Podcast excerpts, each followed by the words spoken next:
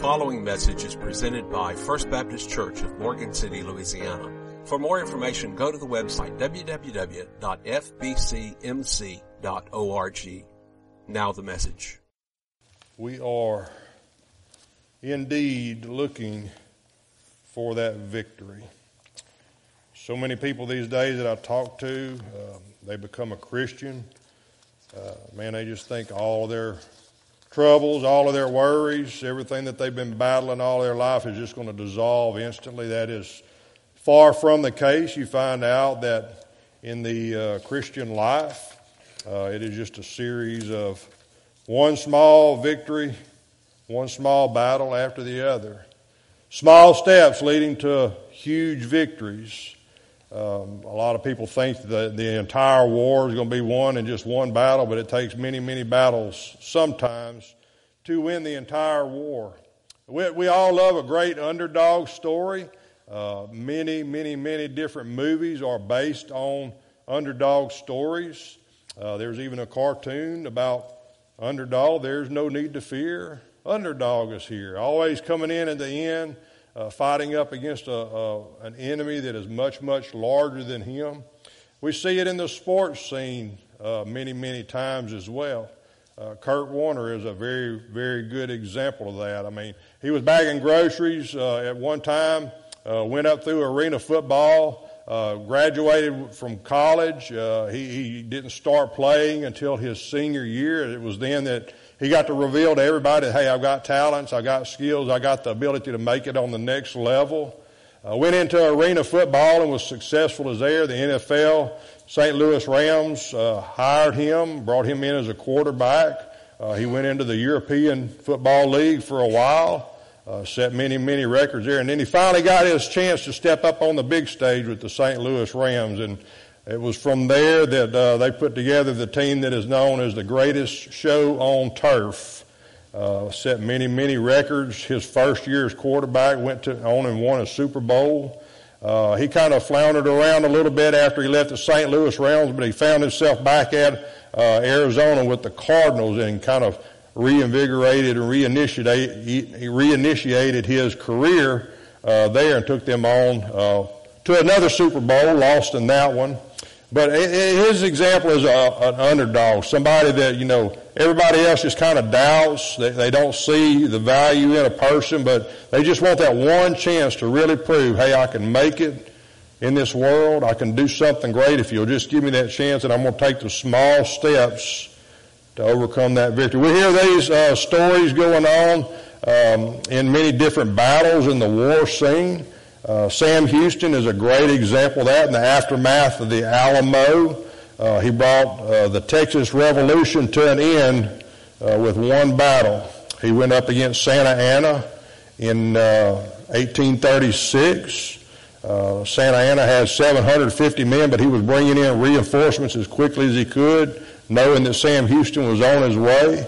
And when they finally met, the battle only lasted about 18 minutes. Uh, Santa Anna had suffered 600 casualties to where Sam Houston had only lost about 10 men and won that battle. A little bit closer to home, uh, there was actually a song written after this one. Uh, old Andrew Jackson marched down the Mississippi River. 1814, the Battle of New Orleans took the British on.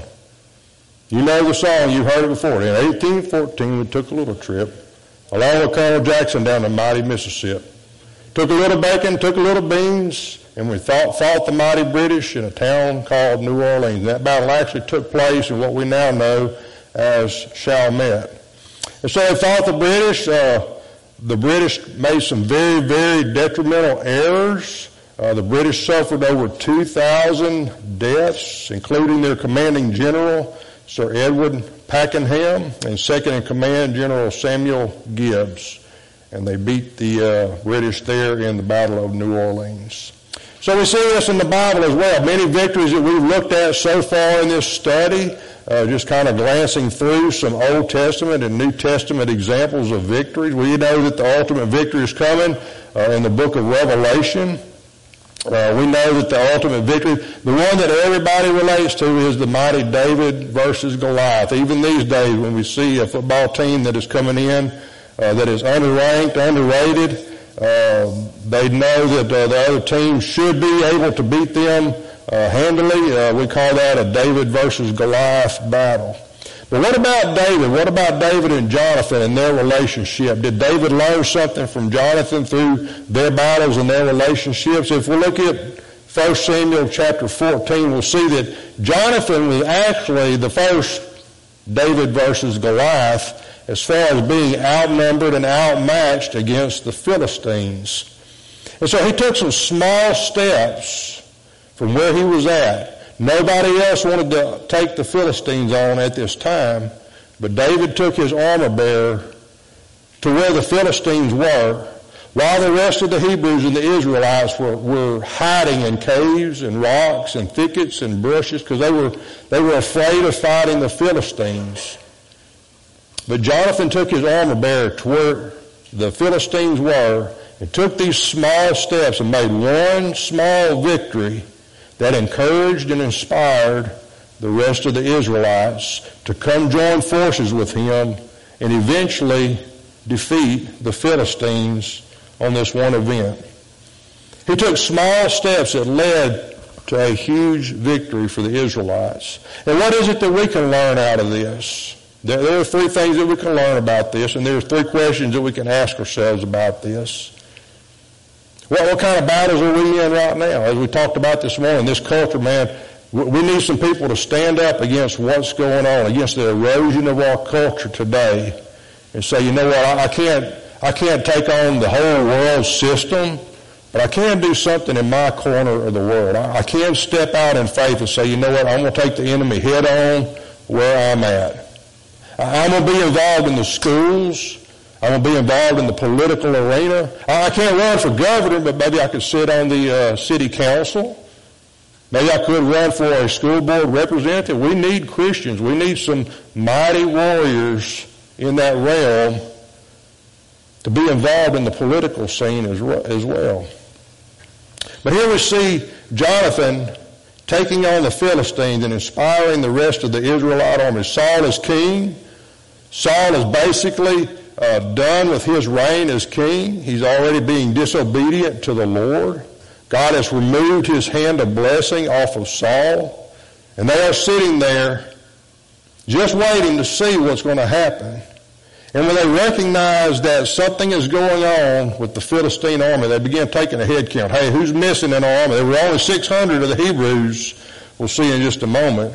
And when they found out that it was Jonathan and his armor bearer that was gone, then the watchmen started seeing what was taking place and said, we have got something going on here. We got two men that have stepped out in faith.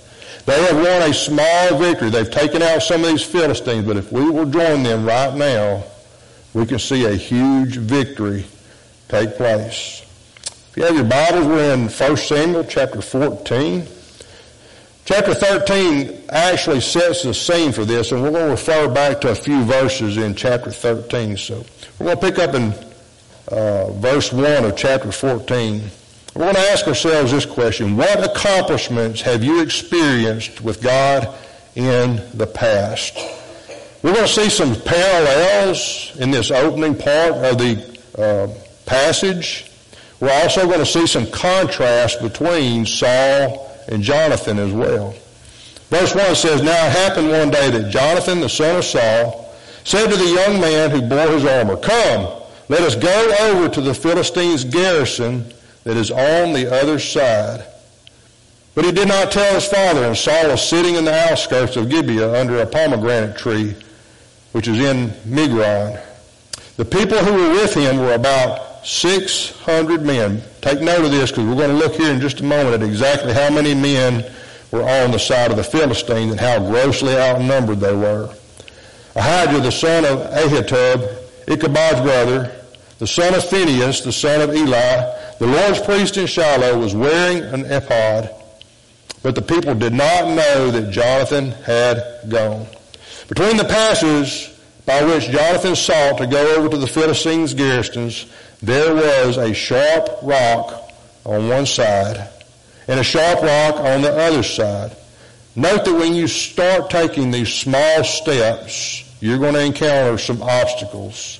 Sometimes there'll be small obstacles that you need to overcome, but it's never going to be easy taking those first few steps that lead to a huge victory. The name of uh, one was Bozez, and the name of the other was Seneh. The front of one faced northward, opposite of Michmash, and the other southward, opposite Gibeah. Then Jonathan said to the young man who bore his armor, Come, let us go over to the garrison of these uncircumcised. That's very significant there because Jonathan is making a uh, point to, to recognize that the Philistines are living outside of God's covenant and God's blessing by pointing out their uncircumcision. He's saying that they are outside of a covenant with the Lord. He says, let us go over to the garrison of these uncircumcised. It may be that the Lord will work for us, for nothing restrains the Lord from saving by many or by few. Underscore that part of verse 6 right there because I think that is the key to this whole thing. And I think that is very, very instrumental to what we have going on here in our church and in this area. Sometimes we think that we don't have the manpower to pull off the ministries that we want to be involved in. But what Jonathan is saying is here is that it doesn't matter how many. It could be a whole bunch. It could be just a few. But with God on your side, nothing's going to restrain you from seeing that victory. Nothing restrains the Lord from saving by many or by few. So his armor bearer said to him, Do all that is in your heart. Go then, here I am with you according to your heart. We're going to come back to this in just a moment. Then Jonathan said, Very well, let us cross over to these men, and we will show ourselves to them. If they say to us, Wait until we come to you, then we will stand still. Here's your first parallel that we're going to look at. In our place and not go up to them. So here's a few things that the writer points out. The writer points out the small size of Saul's army in verse 2, only 600 men in relation to the enormous garrison on the side of the Philistines.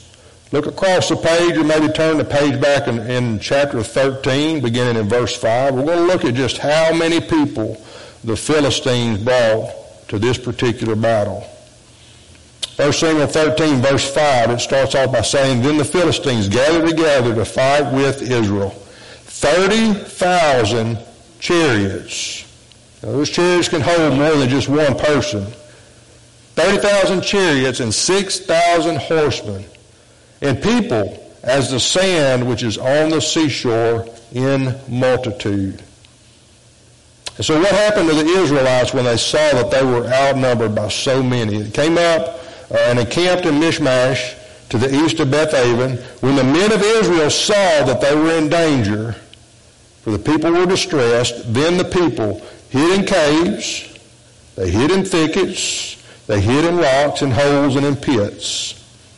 Now, is that any way for a child of God to live? I don't think so. With God on your side, like they, uh, Jonathan was talking about here just a minute ago, it may be that the Lord will work for us. One man has the guts and the gumption enough to say, God is still with us. We are still under the, uh, the covenant that God has promised us. He is still with us. He hasn't left us. There is no reason for us to be hiding from the enemy right now. It even says nothing restrains the Lord from saving by many or by few. So that's what I got to thinking about this morning. As I challenged everyone to go out share the gospel of the Lord Jesus Christ, most of the times, the number one thing that keeps us from sharing our faith is fear. Fear of the unknown, fear of rejection. There are so many things that just paralyze us and neutralize us in fear.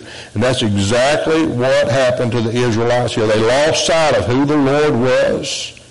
They had forgotten about their past victories at the Lord. That they had just escaped the Egyptians and Pharaoh's great army.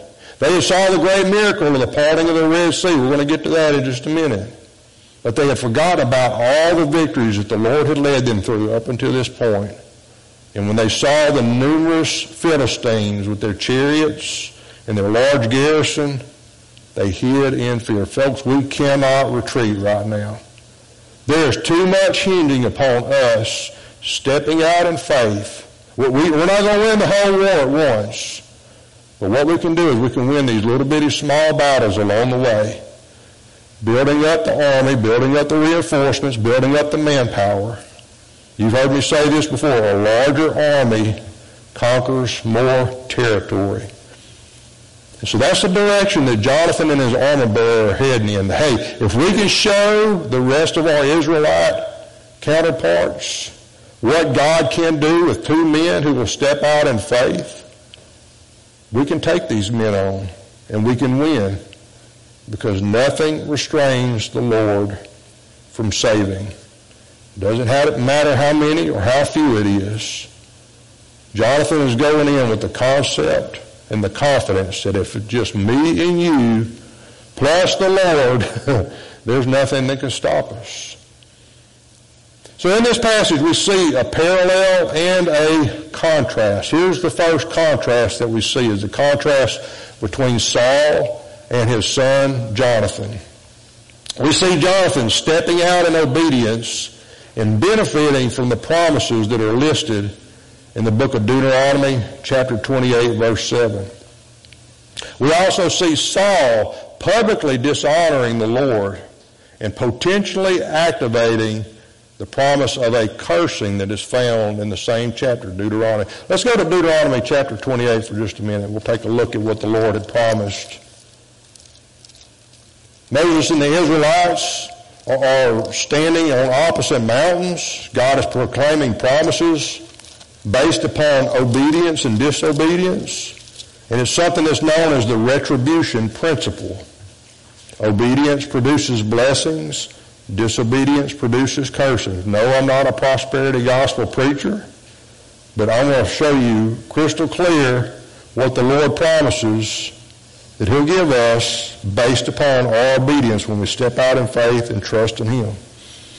What was Jonathan stepping out on? Deuteronomy 28, verse 7. God says, when you obey, the Lord will cause your enemies who rise against you to be defeated before your face. And they shall come out against you one way and flee before you seven ways. Looking at the beginning of verse, uh, chapter 28, it says, It shall come to pass if you diligently obey the voice of the Lord your God and observe carefully his commandments. These are some of the things that that obedience will produce. Not material blessings, not riches, not gold, not silver, not money, but God says, I'm going to wipe your enemies out if you'll just obey me and follow my commands. What is on the flip side of that? Look at verse 25. Beginning of verse 15, actually it says that it shall come to pass if you do not obey the voice of the Lord your God, to observe carefully all his commandments and his statutes what I command you today. And he lists all these curses. Your city's going to be cursed. Your country's going to be cursed. The, even the bread that you try to produce, it's going to be cursed as well. The food of your body will be produ- uh, cursed. But in verse 25, he says this, and it's the principle of having that small step that leads to a larger victory. The Lord will cause you to be defeated before your enemies. What is Saul and the Israelites doing? They're hunkering down, they're hiding, they, they have already said, we, we're defeated by these guys. We can't take them on. We've lost this battle because there's too many of them compared to our 600 men. It says, The Lord will cause you to be defeated before your enemies. You should go out one way against them and flee seven ways before them. This retribution principle. Obedience produces blessings, disobedience produces cursings. And that's why what we're looking at on Sunday mornings is so, so important right now. Because hearing the Lord, voice of the Lord, not just hearing it, but uh, doing what He says. Both of those passages begin, it shall come to pass if you diligently obey what? The voice of the Lord. Verse 15, it shall come to pass if you do not obey the voice of the Lord. You've got to hear His voice to observe carefully His commandments and take those small steps that lead to a huge victory. So the parallel that we see here, that's a contrast that we see between Saul and Jonathan. Jonathan is stepping out in obedience. Saul is living in direct disobedience. And his men, his country, his nation, they're all suffering because of it. The parallel that we see here, once again, uh, it's Israel. Uh, they're in a hopeless situation. It's a parallel with exactly what was going on during the Exodus from Egypt. The Hebrew nation, all of Israel, they, they had left Egypt. The Egyptians had given them riches, silver, gold, everything that they could pack with them. They were on their way out. They were fleeing from the mightiest army on the face of the earth. But they run up against the Red Sea and they had nowhere else to go. They were in a hopeless situation. They had no weapons. They weren't trained for battle. And they were fleeing for their life. They knew that eventually that Pharaoh would catch on to what's going on. Here comes Pharaoh's army. Has them outnumbered. They have weapons of war. They got chariots. They got horses. And it's fixing to be a slaughter. They are in a hopeless situation. Same thing is going on here. Saul and his men, they're in a hopeless situation. They're grossly outnumbered. They're hiding. They're fleeing. And obviously the Philistines are prepared for battle. They got their chariots. They got their garrison ready. But look at what Jonathan says in verse 9. He says, If they say thus to us, wait until we come to you, then we will stand still in our place. He says, Here's the plan. If this happens, we're just going to stand still and we're going to watch what God does. You remember what Moses said at the Red Sea with the Egyptians closing in? He said, Stand still and see the salvation of the Lord. Just keep calm and watch what God does. And Jonathan says, Look, if they tell us thus and so, then you just stand still and watch what God does.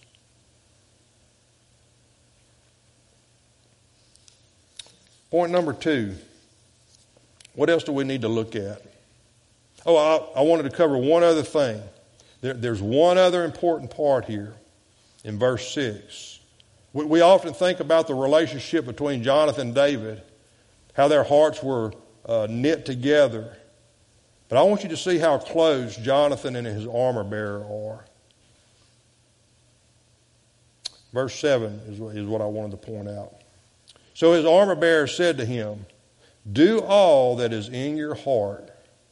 Go then, here I am with you according to your heart. The Lord leads Jonathan armor bearer to say something that we all need to hear from time to time. We need that Christian companion. We need that soulmate. We need that person that compliments us. We need that person to say, My heart is with your heart, and I am with you as close as your very own heart. That is the literal Hebrew translation of what the armor bearer is saying here. He's saying, I am with you just like your own heart is with you. He's showing total allegiance and support of Jonathan in his decision to trust God. You know, the big talk in the news right now is all this artificial intelligence business. They're designing computers and they're designing this artificial intelligence, these mechanisms that can think for themselves, somewhat similar to a human brain. If you haven't heard about it, it's, it's pretty scary stuff. And it's what it is, is it's man's way of trying to become God by creating something that can think and do for itself. Uh, let me just say this. Man might be able to create a lot of things. They might be able to create this artificial, artificial intelligence that can think for itself. But one thing that they'll never be able to duplicate is a human being's desire to accomplish great things. This, this grit and this fortitude that we have embedded within us that when the situation dictates it, something inside of us is released to do something great. God works through us to accomplish big things. That is something that mankind will never be able to duplicate because God has put in your heart an ability to survive and to do great things for his kingdom. And that's what this armor bearer is saying. He says, I've got a heart too, just like yours. Now that I see that your heart is beating for the Lord, and you're moving in the direction of being totally dependent and totally obedient to the Lord, that's what I want to do as well. And so you as a believer, you think that you might not have much pull in this community. You might think that you don't have a whole lot of influence around the people around you, but I beg to differ with that. Because if we can just get one or two people to stand up, just like Jonathan said, it, uh, it doesn't matter how few or how many, God can do great things through that number. And when we started passing out those cards this morning, when we started challenging the people, I, I knew beyond a shadow of a doubt, I said, there's no way that I'm going to convince this whole congregation to go out and do this. But if I can just get a handful of people to be convinced that their testimony and their Christian witness and that the gospel still saves, that's enough. That's all it's going to take to set this place ablaze and watch God do great and mighty things. And that's what's going on in this battle as well. Two men step up. Look, 30,000 chariots, 6,000 horsemen, people as the sand which is on the seashore in multitude, and these two dudes are climbing up a mountain through sharp rocks, ready to totally depend upon God to give them the victory. That's what we need right now. That's what our culture needs. That's what this world needs. if God can get just a couple of people who are really, really set on obeying the Lord and sharing the gospel, let me tell you that that would be a game changer right there. The whole key to this passage is in verse 6, though. Nothing restrains the Lord from saving by many or by few. So don't forget the past. Don't forget about what God has done to you. We shouldn't live in the past. We shouldn't dwell on the past. We shouldn't let the things in the past hold us down. But we should always look back to the past. And that's what Jonathan is doing. Jonathan is saying, I've seen God do it before. And I know He'll do it again. We are still under the covenant. We are still His people. We still have His hand of blessing upon us. And with just a few people, God can do great and mighty things. He's reliving the past. And He's living on the confidence of what God has done in the past. And so should we. Point number two, what, what are you seeking God's will for in the present, right here and right now? No matter what's happened in the past.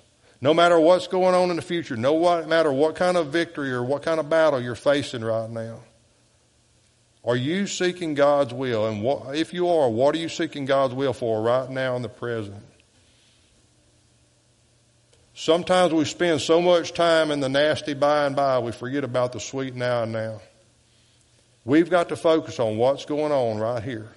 We can't continue to say we used to do it this way or we used to do it that way. What is God doing right now here in the present? Picking up in verse 10, uh, they've already made up their minds. That no matter what response we get from the Philistines, we've got a plan in action. If they say to us, wait until we come, then we're going to stand here and we're going to wait. We're not going to go up to them.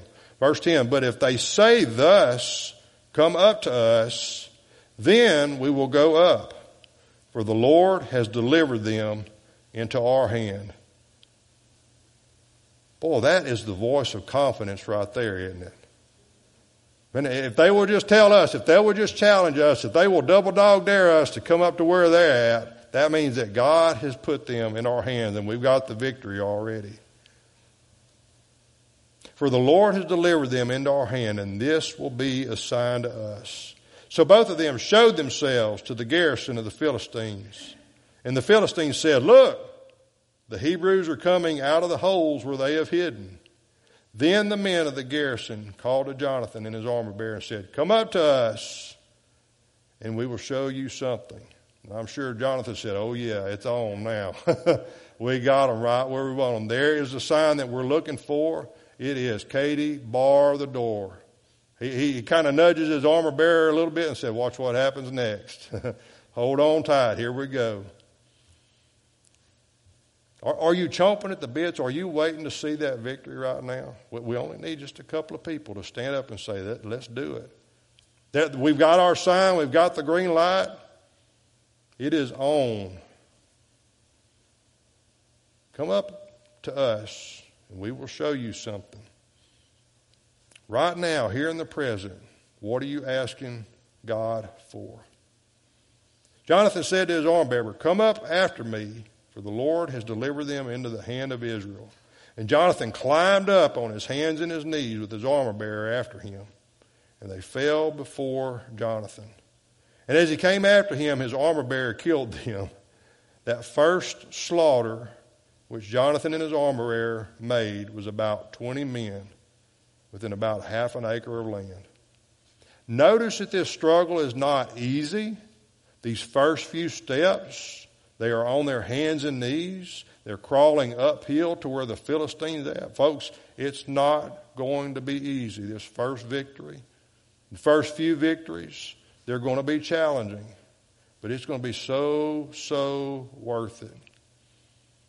Can we just agree that sometimes when you make a stand for what is right, though, those who are in the wrong will always ridicule and speak in a condescending manner? Even though Jonathan is on his hand and knees, he's not afraid of anything. Him and his armor bearer, they're, they're climbing up this hill to where the Philistines are. Notice what the Philistines do. Boy, they start ridiculing them. Look, there, there's the Hebrew. Finally, they're coming out of their holes. We got a couple of live ones here, boys. They're not scared. They're, they're a little bit crazy. Muy loco la cabeza. They don't know what they're getting themselves into. They're, they're fixing to shake the hornet's nest and they're fixing to stir something up that they're not ready for. But look, here they're, they're coming up out of their holes. And then they even challenge say, look, come up here, come up here and let us show you how it's done. Let us show you something. And I'm sure that was like throwing gas on a fire for Jonathan and his armor bearer. They were up for the challenge. They knew that God was on their side. But most of the times when we step up, when we start making those small victories, there's always going to be some type of negative report. Someone that wants to talk down to you and say you don't know what you're doing. You're, you're not hearing God correctly. And sometimes it will come from our own family and possibly come from someone that's claiming to be a Christian. All, all people handle change differently. And when you start climbing up that hill, when you start kicking rocks down, when you start moving in the direction that God wants you to go in, they see that as a change. Because what were the Israelites doing? They were hiding in caves and holes. What were they probably saying? Look, I'm, I'm safe where I'm at. I'm not taking a risk. I'm comfortable. Nobody's bothering me. I, I don't feel threatened in my safe spot. Why do you want to mess up our routine? We, we got something going on here that we like. You're, you're crazy for thinking that things will ever change. God is through with us. I'm sure that's what the Israelites were thinking as well. Nobody likes being the agent of change, but sometimes that's exactly what we need. At the end of your outline, there's a quote by Warren Wiersbe. It says this it says, Nothing paralyzes our lives like the attitude that things can never change. We need to remind ourselves that God can change things. Outlook determines outcome. Boy, that is so, so important to understand right there. Your outlook on the situation. Look at the outlook that Jonathan and his armor bearer have. God has given them, he's, he's put them in our hands. He's given us this victory.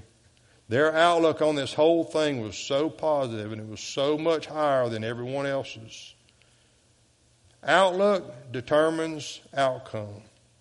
And if we see only the problems, we will be defeated. But if we see the possibilities in the problems, we can have victory.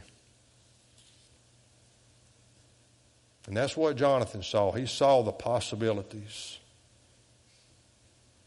For nothing restrains the Lord from saving by many or by a few. Jonathan's on his hands and knees. Sometimes that's actually the best place for us to be, is on our hands and knees before the Lord, saying, God, I don't have this, but I know that you do. God, I can't handle this, but I know that you will. I, I can't go up this mountain anymore, Lord. I need your help and I need your strength in this situation.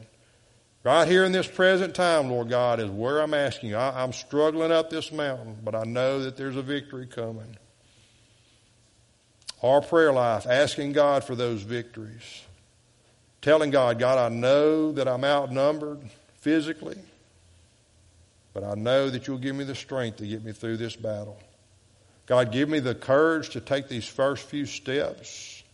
Give me the fortitude to continue on no matter how slippery the slope gets, no matter how sharp the rocks are, no matter how large the enemy looks before me.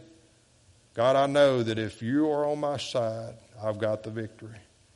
G. Campbell Morgan had this to say about prayer. He says, Prayer is life passionately wanting, wishing, desiring God's triumph. Prayer is life, striving and toiling everywhere and always for that ultimate victory. Your prayer life, one battle at a time, hand to hand combat. The Apostle Paul said, Our weapons of warfare are not carnal, they are mighty to the pulling down of strongholds. Life is an uphill battle. If the going is easy for you right now, you, you may be going downhill.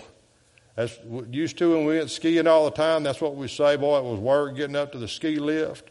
You was sweating. You had all these clothes on. You was trying to do this little side step to get uphill. Finally, you get seated down on the chair lift if it didn't knock you down right there at the beginning. But finally, you get up to the mountain, and boy, when you hit that slope, you're downhill. Now, that's, that was a saying. It's all downhill from here. Easy going getting down until you take a little tumble. But right now, the struggle is on for Jonathan and his armor bearer. They're going uphill. They know that the way is going to be treacherous. Two men take on 20 Philistines. They take them out, a half an acre of land. Doesn't seem like much, but is a small enough step in the right direction to get the rest of the Israelites out from their hiding and into the battle. Verse 12. Second part of verse 12. John says, For the Lord has delivered them into our hands right here, right now. Always praying that God will give us the victory and put the enemy in our hands to where we can take him out and remove those obstacles and begin inspiring people to take those next small steps.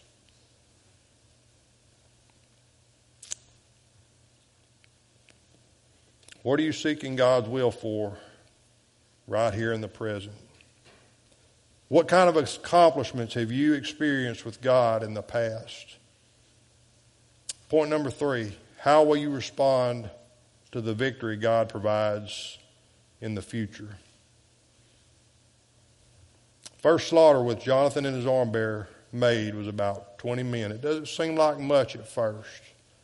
A half an acre of land, but it was just enough to tip the scales. Look what happens next in verse 15. And there was trembling in the camp, in the field, and among all the people. The garrison and the raiders also trembled, and the earth quaked, so that it was a very great trembling. Jonathan and his armor bearer could take out these 20 men, they couldn't make the entire garrison tremble, and they could definitely not make the earthquake. So, what just happened? Two men stepped out in obedience, and God saw their obedience, and He said, I got it from here. And that's what's going to happen with us as well. When we begin stepping out in obedience and God sees our obedience and our trust in Him, eventually God is going to say, All right, we got something going on now. Verse 16 Now the watchmen of Saul and Gibeah, watch what happens with the Israelites here. Now the watchmen of Saul and Gibeah of Benjamin looked, and there was the multitude melting away and they went here and there. Remember what we read back in Deuteronomy 28? He said they're going to come at you one way and they're going to leave in seven ways. And that's exactly what they're seeing. Then Saul said to the people who were with him, Now call the roll and see who has gone from us. And when they had called the roll, surprisingly, Jonathan and his armor bearer were not there. And Saul said to Ahijah, Bring the ark of God here, for at the time the ark of God was with the children of Israel. Now it happened while Saul talked to the priests that the noise which was in the camp of the Philistines continued to increase. What's going on? It's got a snowball effect. Two men climb up the mountain. They take on a garrison. They wipe out 20 of them on a half an acre of land. The watchmen for Saul see what's going on. Now the Philistines are in total chaos. The enemy is on the run. Obedience produces blessings. When you obey, your enemy's going to come at you one way, but they're going to flee in seven different directions.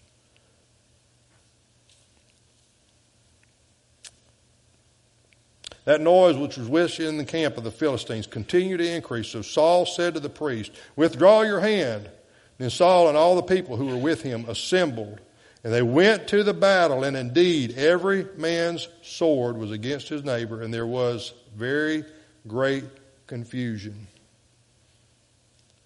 Two men making small steps, getting that little victory is just enough to inspire everyone else. Moreover, the Hebrews who were with the Philistines before that time, who went up with them into the camp, from the surrounding country, they also joined the Israelites who were with Saul and Jonathan. Likewise, all the men of Israel who had hidden in the mountains of Ephraim, when they heard that the Philistines fled, they also followed hard after them in battle. A two man battle against 36,000 Philistines has now turned into the entire 600 Israelite army pursuing hard after the Philistines as they flee. Verse 23 How will you respond to, God, uh, to the victory God provides in the future? So the Lord saved Israel that day, and the battle shifted to Beth Aven. Note very carefully the progression that takes place throughout this passage. 30,000 Philistines plus against 600 Hebrews. The Philistines are representing the world they're poised for battle out in the open. The Hebrews, God's people, God's chosen people, are hiding in caves, thickets, rocks, holes, and pits. Two men trust in God and make a move on the enemy. One small victory is won, and suddenly things change. It started with trembling in the camp. The raiders trembled, then the entire garrison trembled. It snowballed in the enemy's camp. And when the watchmen of Saul noticed what was happening, they said, It's time to make our move.